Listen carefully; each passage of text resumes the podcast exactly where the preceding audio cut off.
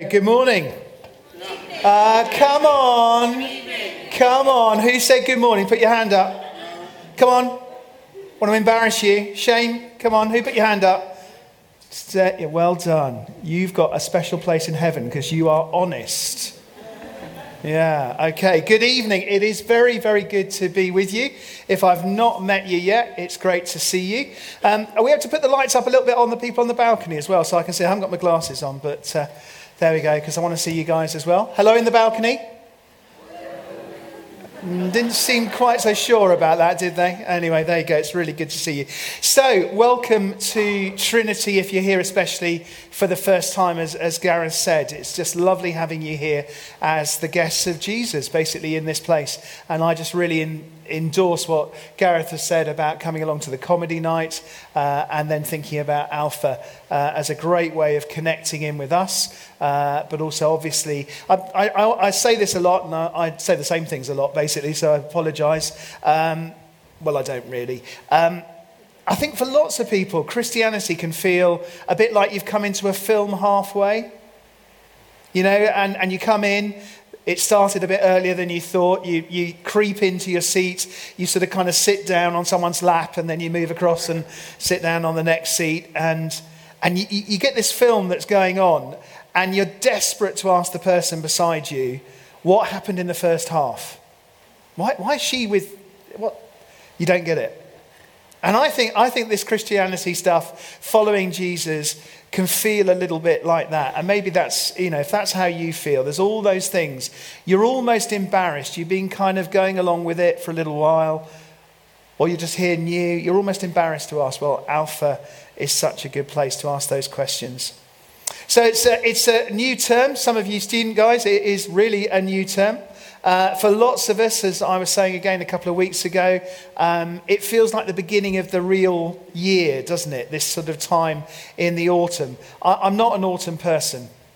I, I am already slightly sad. Okay, I am, I am struggling and holding on for the 21st of December. Then I will be happy again because the days will get longer. I am already fit, I don't know. But a new term has started. And maybe you're just sort of kind of wanting to, to reset things. You're, you're thinking about, you know, everything and you're just sort of saying, okay, I really want to get, I really want to get on the program. You made any resolutions? You know, we make New Year resolutions. Anyone made any September resolutions? Yeah? Yeah? Why don't you just turn to your neighbor and tell them either what your resolution is or what your resolution should be for, for a new term. Okay, off you go. There you go. What is your resolution or what should it be?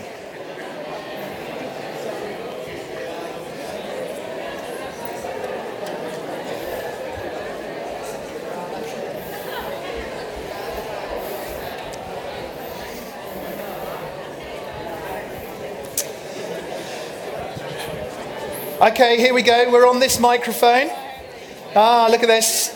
Camera operator's gone to sleep. Uh, sound desk gone to sleep. I'm just moving around. Where's the camera? Yeah, yeah. There you go. Can't catch me, can you? No. So, Mike. always, always pays to pay attention, Mike. If you were making a resolution or have made a resolution, what would it be? Don't say it. Don't say it. He's saying, don't say it. No, say it. You've got to say it now, haven't you? What's the resolution? I'll steal his uh, discipline. Oh, discipline. Oh, what a good resolution. Discipline. I like that. This is a, this is a good church. What about, what about um, Yes, just lots of people. I do this. Can I just say that when I go to things like New Wine Conference, anyone been to New Wine Conference? You know what New Wine is? It's a, it's a big festival, lots of Christians all camping and pretending they're happy. They are happy, not about the camping bit. And you sometimes have, you know, when you have those really prophetic speakers, the ones who sort of are saying, I can see somebody in a green shirt with the number seven and if you're sitting there, as I was one year, in a green shirt with a number seven, I subtly put my hand up like that, and then just sort of kind of went like this. That's my confession for the night. So over here, can I ask someone? Here you go. Have you got? Uh, it's Philip, isn't it? I met Philip at the Welcome Supper. Hey, come on! I've remembered Philip's name.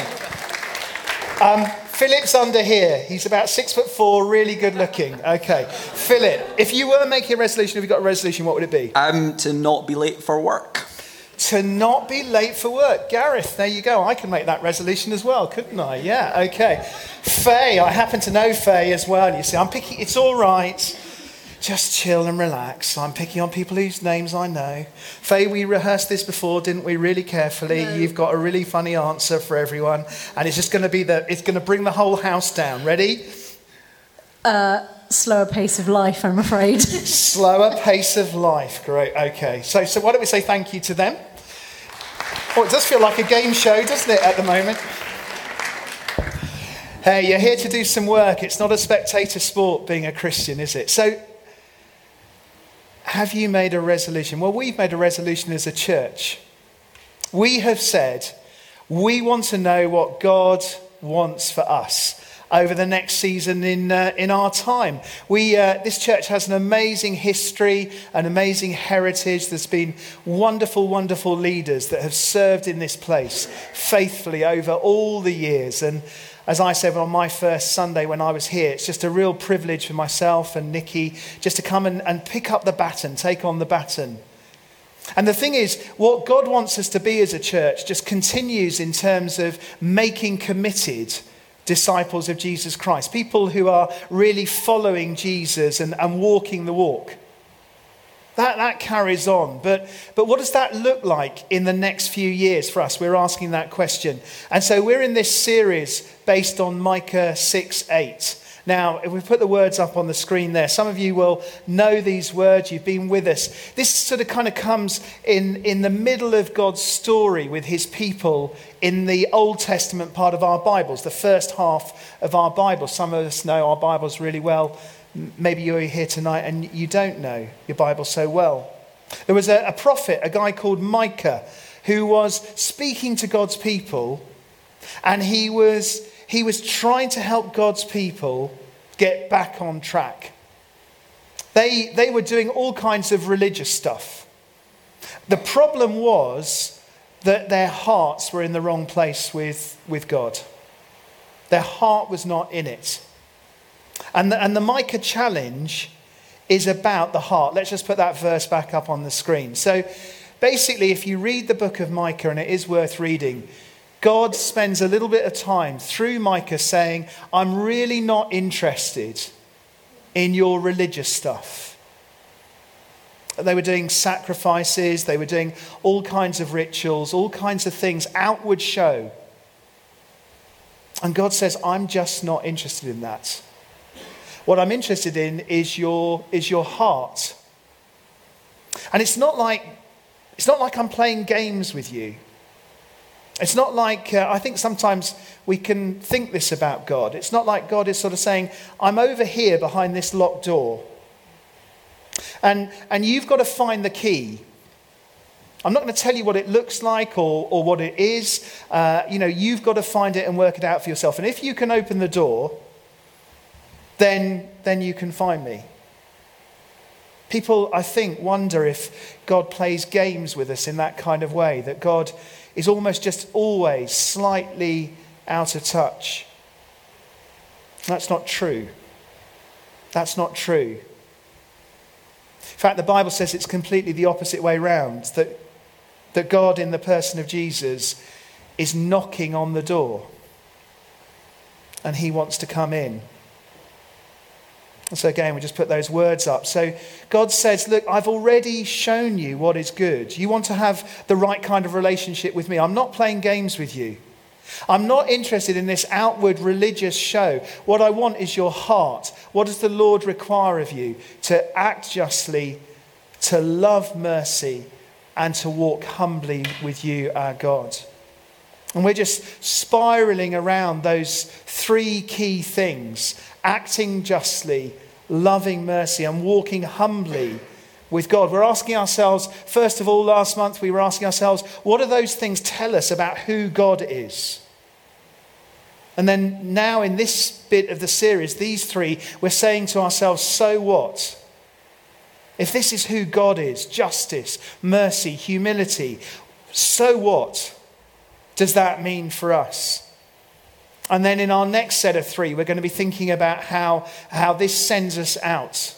And we've heard some lovely testimony, lovely story about that from Will earlier on. What does it mean to be sent out in justice, mercy, and humility?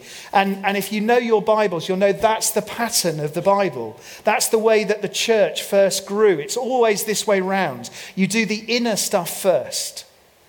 You have to invite the Holy Spirit to, to come in. Uh, for those of you who don't know the Holy Spirit, that's God with us now, God on the inside, in our hearts. You invite God to do an inside out job.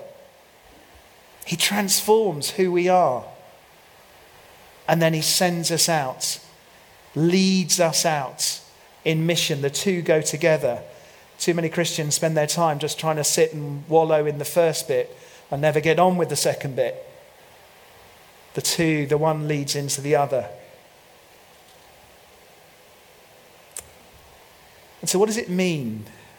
So what if God is justice? We asked that last week, didn't we? We said, you know, the so what if God defines what's right and what's wrong? If God is the answer to evil and suffering in our world? If, if actually evil and suffering in our world point us to God, not away from God? Because he's the answer to it. If his, if his character is mercy, if, if God treats us mercifully, if on the cross, when, when God came down in Jesus and died on the cross, God's justice was being met by God's mercy, no fudge, no fudge. If his pattern for humility, his, his getting things in the right way, the right order. Humility in the Bible doesn't mean putting yourself down, it means having a proper sense of who God is and who we are. So what? So what? Well, last week, Zoe, Gareth's wife, was reflecting that the so what of God's justice is that we don't have to try and barter with God. We don't have to try and do good works to get ourselves into God's good books. We don't do religious duty. That's what those people in Micah's day had got wrong. They were doing religious duty. No, the so what is what we call grace. God's love poured out for us. And we can live in that grace. We can live in response to that God. Next week, I'm going to be talking about, or we're going to be talking as a church about humility and how, how the so what is in, in our relationships with others. But tonight, I want to talk about the so what of mercy. I want to, I want to reflect on how the truth that, that God is mercy and that He calls us to love mercy means that we can live at peace with ourselves. We can live at peace with ourselves. Now, I just want to ask that question Are you at peace with yourself? With who you are?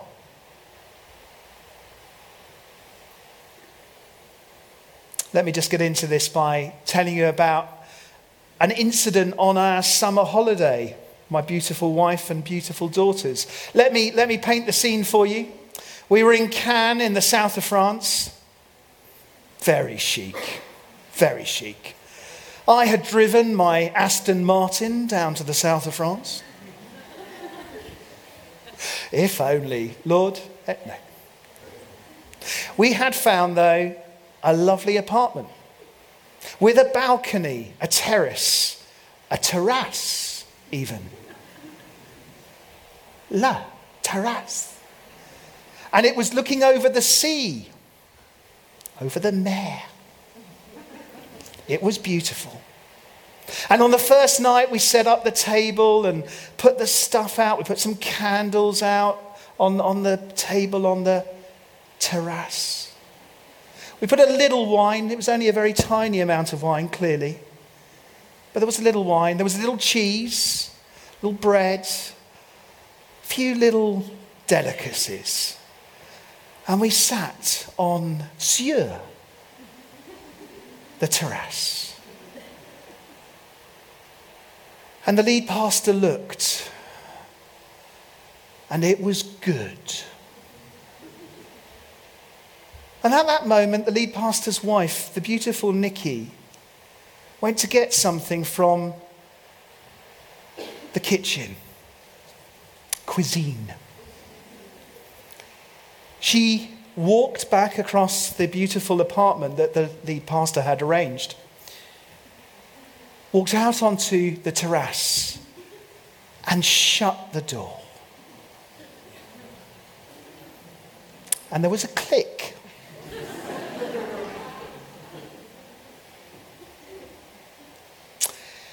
And the lead pastor turned to the lead pastor's wife and said, um, You haven't shut the door, have you? She said, Yes. I got up. I went over to the door. The door was fermé. It was zut alors plus de fermé. It was complètement fermé. Il n'a pas ouvert at all. The lead pastor took this well. Oh, come on, what have you done, you stupid person? What have you done? We all tried all of the various glass doors along the whole of the terrace. Not a single one of them would ouvert. Not a single one. Tout le monde est fermé.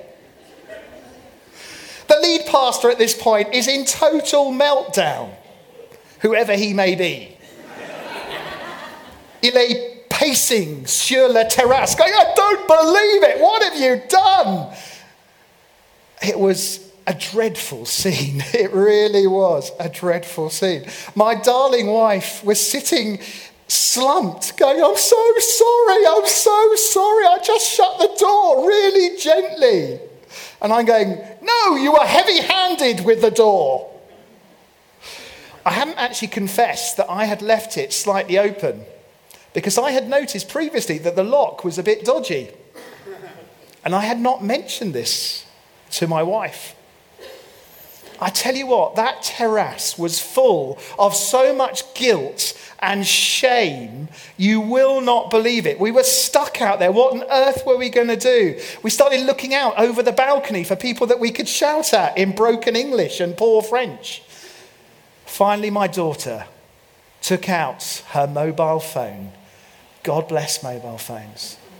And she rang little Pierre, because I'm sure that was his name. And Pierre happened to have a spare clef. Praise God. And opened the door. And we got out.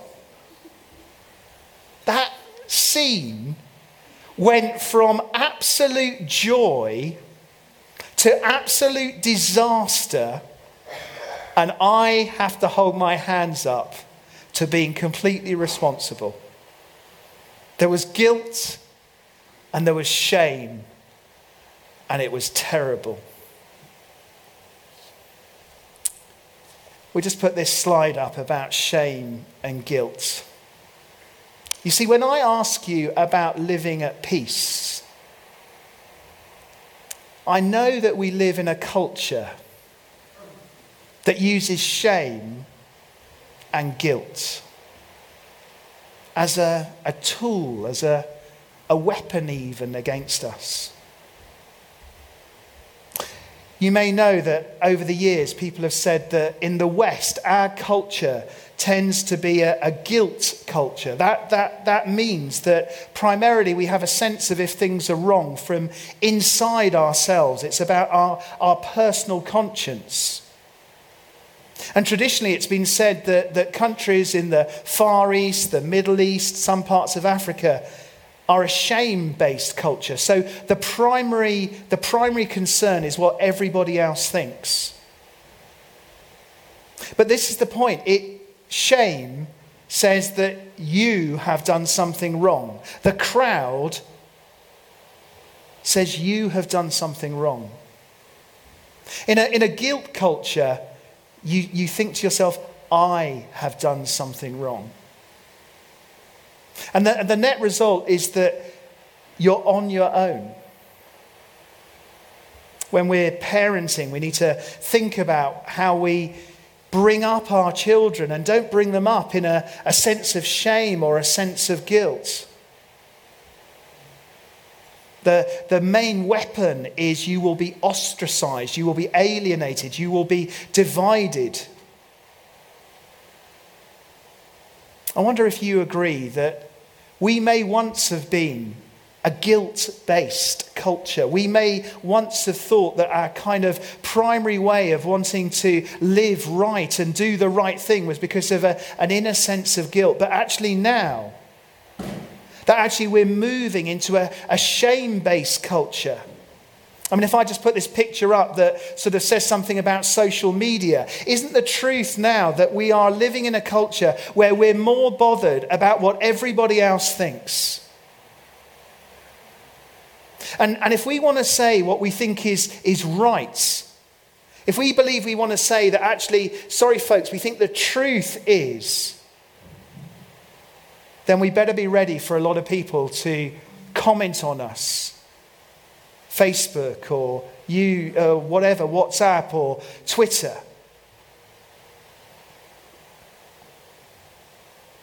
I just wonder what we think is the impact of that on us. You see, maybe, maybe you're here tonight and you are sort of, there is a sense of guilt. There's a sense of things that have not been right that you feel within yourself. Your own conscience, your own inner voice is speaking to you the whole time and saying, You're just not good enough. you you've done that wrong. You've messed up. Or maybe you are here tonight and you are phenomenally worried, and it's completely understandable why you would be. You are worried about what other people think of you. That sense that you might get of shame if you're out of step with everybody else actually weighs on you. You see, in our culture, people around you will tell you there's, there's three ways that you can deal with that. The first is the kind of intellectual way. And that is to say to you, you only need to feel guilty about things that you think are wrong.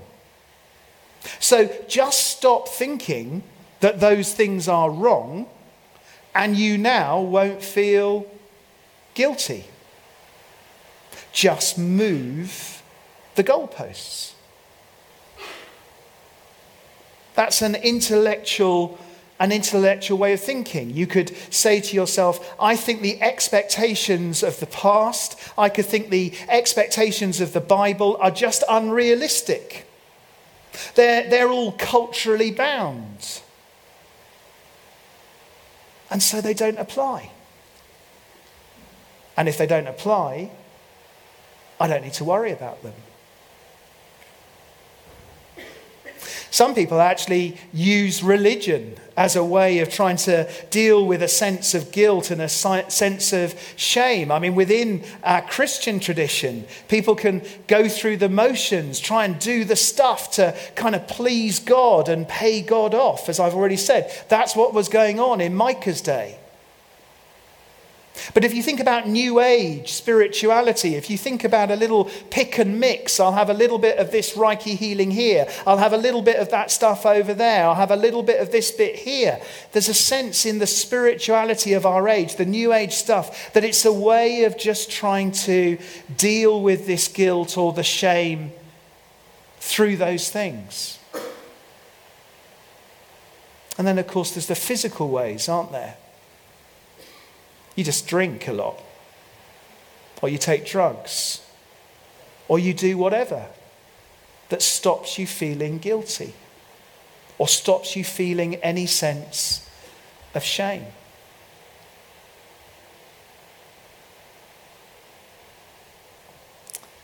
One of my favourite films is The Matrix. Some of you are far too young to remember The Matrix.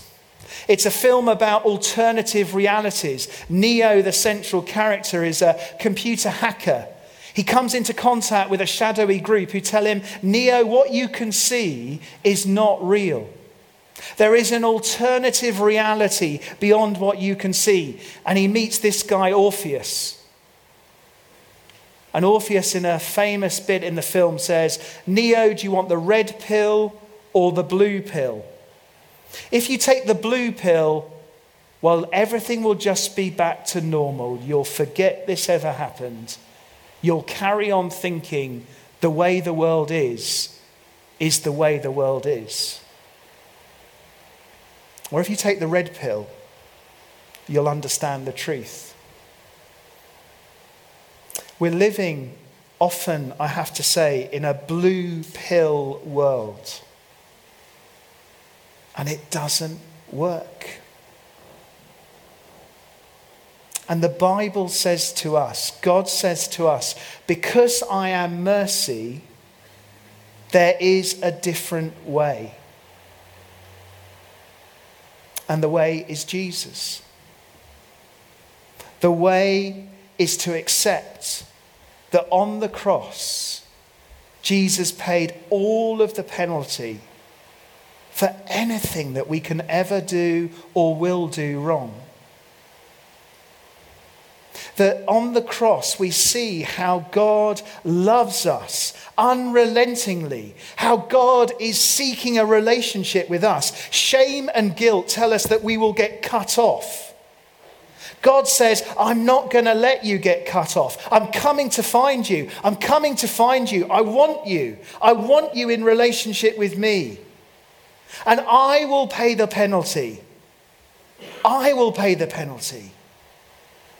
You do not have to walk around with a sense of guilt.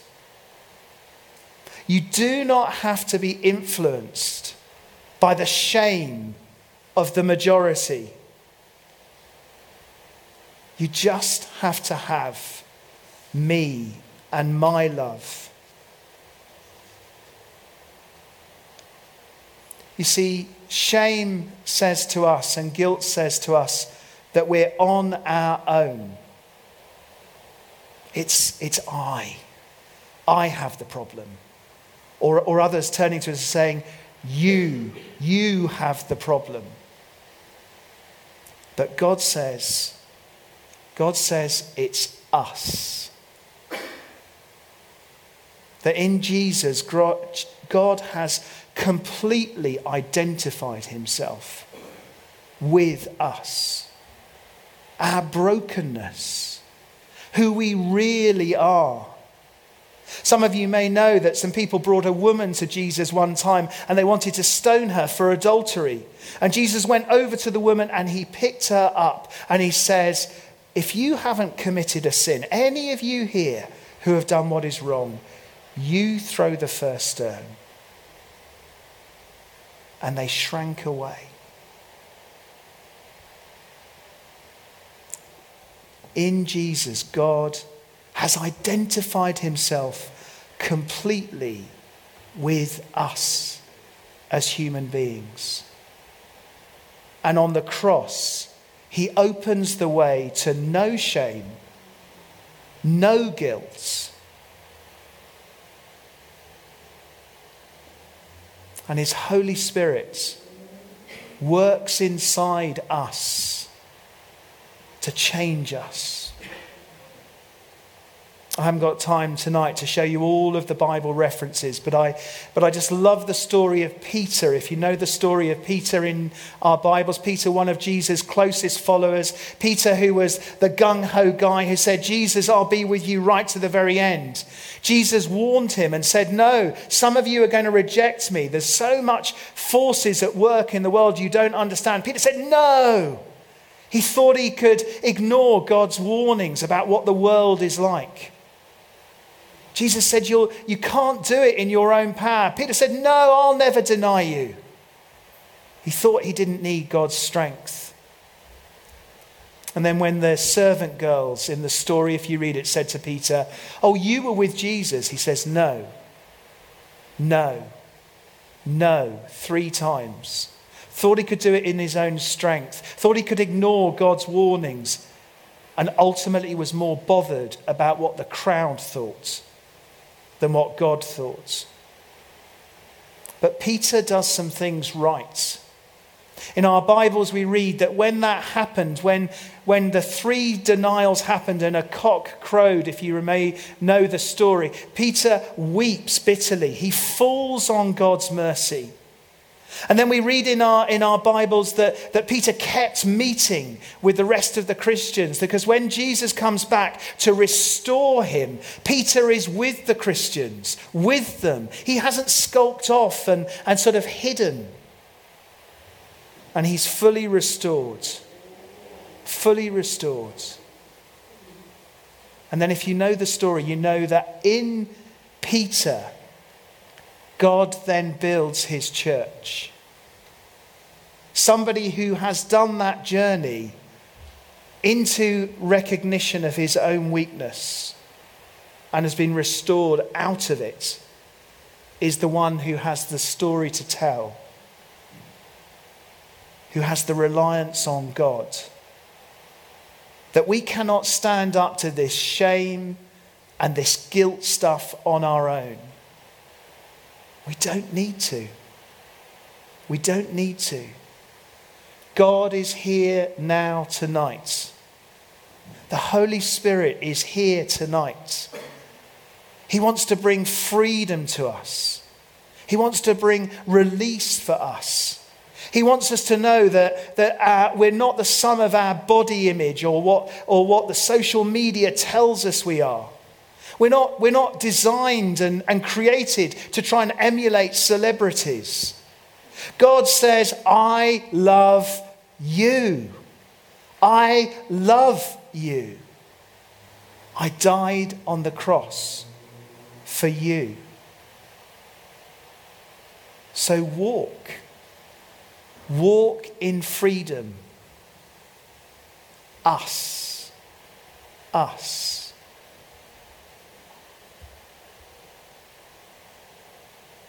God is faithful and reliable. If we confess our sins, He forgives them and cleanses us from everything we've done wrong.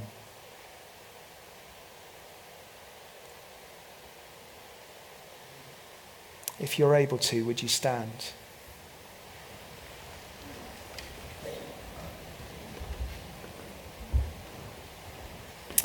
In this church, we believe that our times of prayer are part of our worship.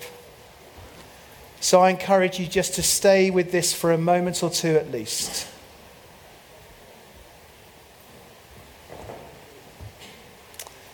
As I was praying before the service, um,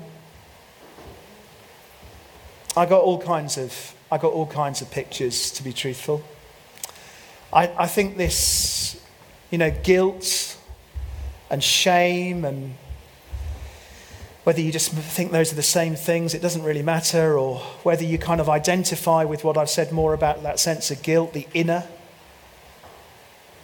or, or whether you identify more with what I've tried to say about a shame culture where it's the opinions of others that, that shape you. I, I just know that I'm touching on all kinds of deep things for every single one of us about who we really are. And I'm guessing that a lot of us live with kind of kind of like a low level sense of guilt or a sort of low level sense of shame. And the trouble with that low level stuff is you get used to carrying it. You know, you don't notice that you're slightly hunched over with the weight of it. It just feels like normal. It feels like normal to walk into a room and wonder if kind of anybody anyone's going to get you. Or it, or it begins to feel normal that you think if anyone knew what was just behind that little locked door in my heart, they'd, they'd think differently about me.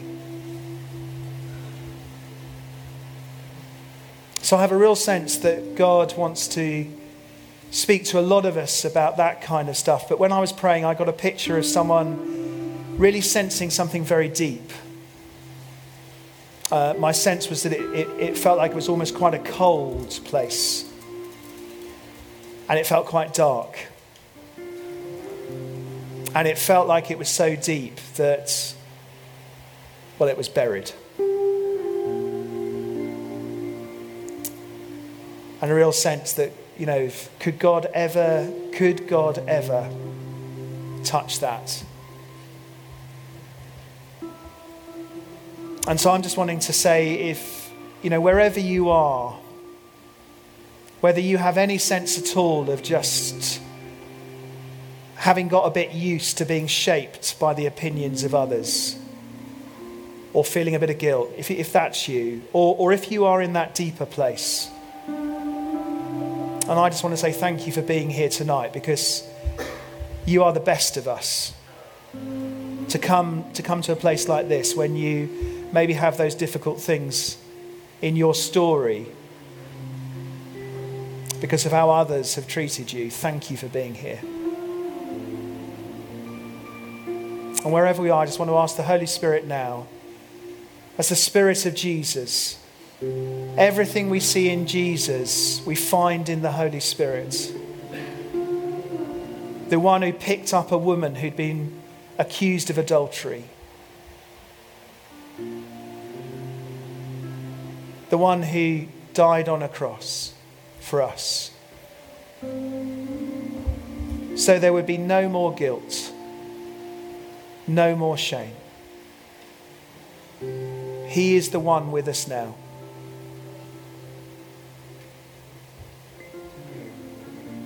And I ask the Holy Spirit to come.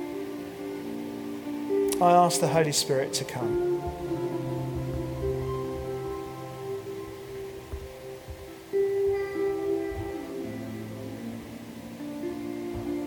Come, Holy Spirit.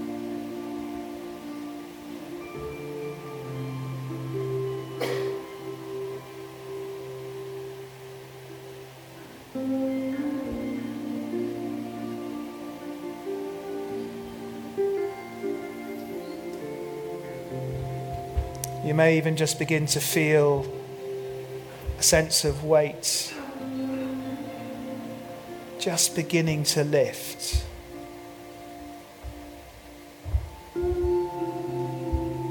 And it's like you've got the choice.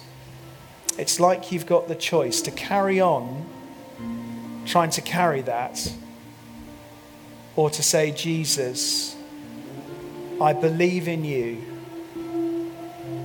I believe you died on the cross for me. I believe there is now no condemnation for me. Take it. Take it.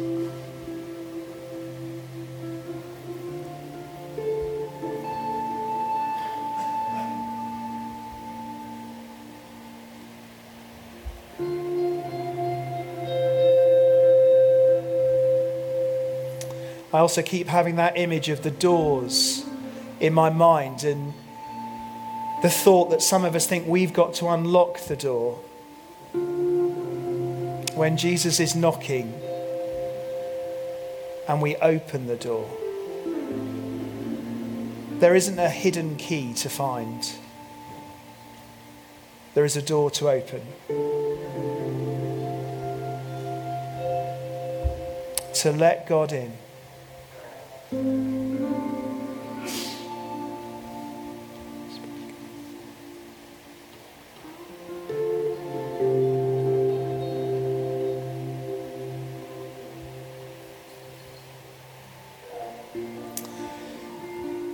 then I think the Holy Spirit also wants to do some something for those of us who we want to stand for truth. We want to stand for what's right but we know we're being shaped by the opinions of others. We're worried what would happen if we told people what we believe to be the truth. And we're struggling with God and the opinions of others.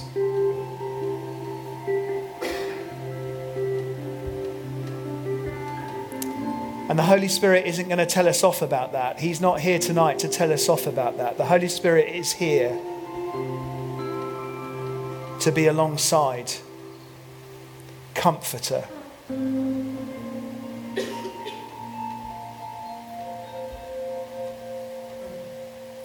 so I'm asking, Holy Spirit, would you just come?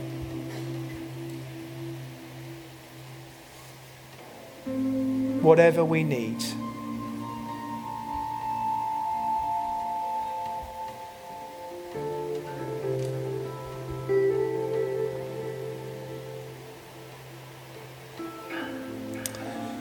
I just want to invite if God's just touching you on any of those things, if you want to stand tall, you, you are being impacted by the opinions of others, or you just don't want to be impacted by the opinions of others. Or if you want to have a sense of freedom, you want God just to be God in your life and live at peace with yourself, would you just come forward to the front part of the church and we'll just pray with you gently if you just like to start coming now. Just you have a sense, yes, God wants to do something for me tonight. That's great. Thank you for having the courage to come.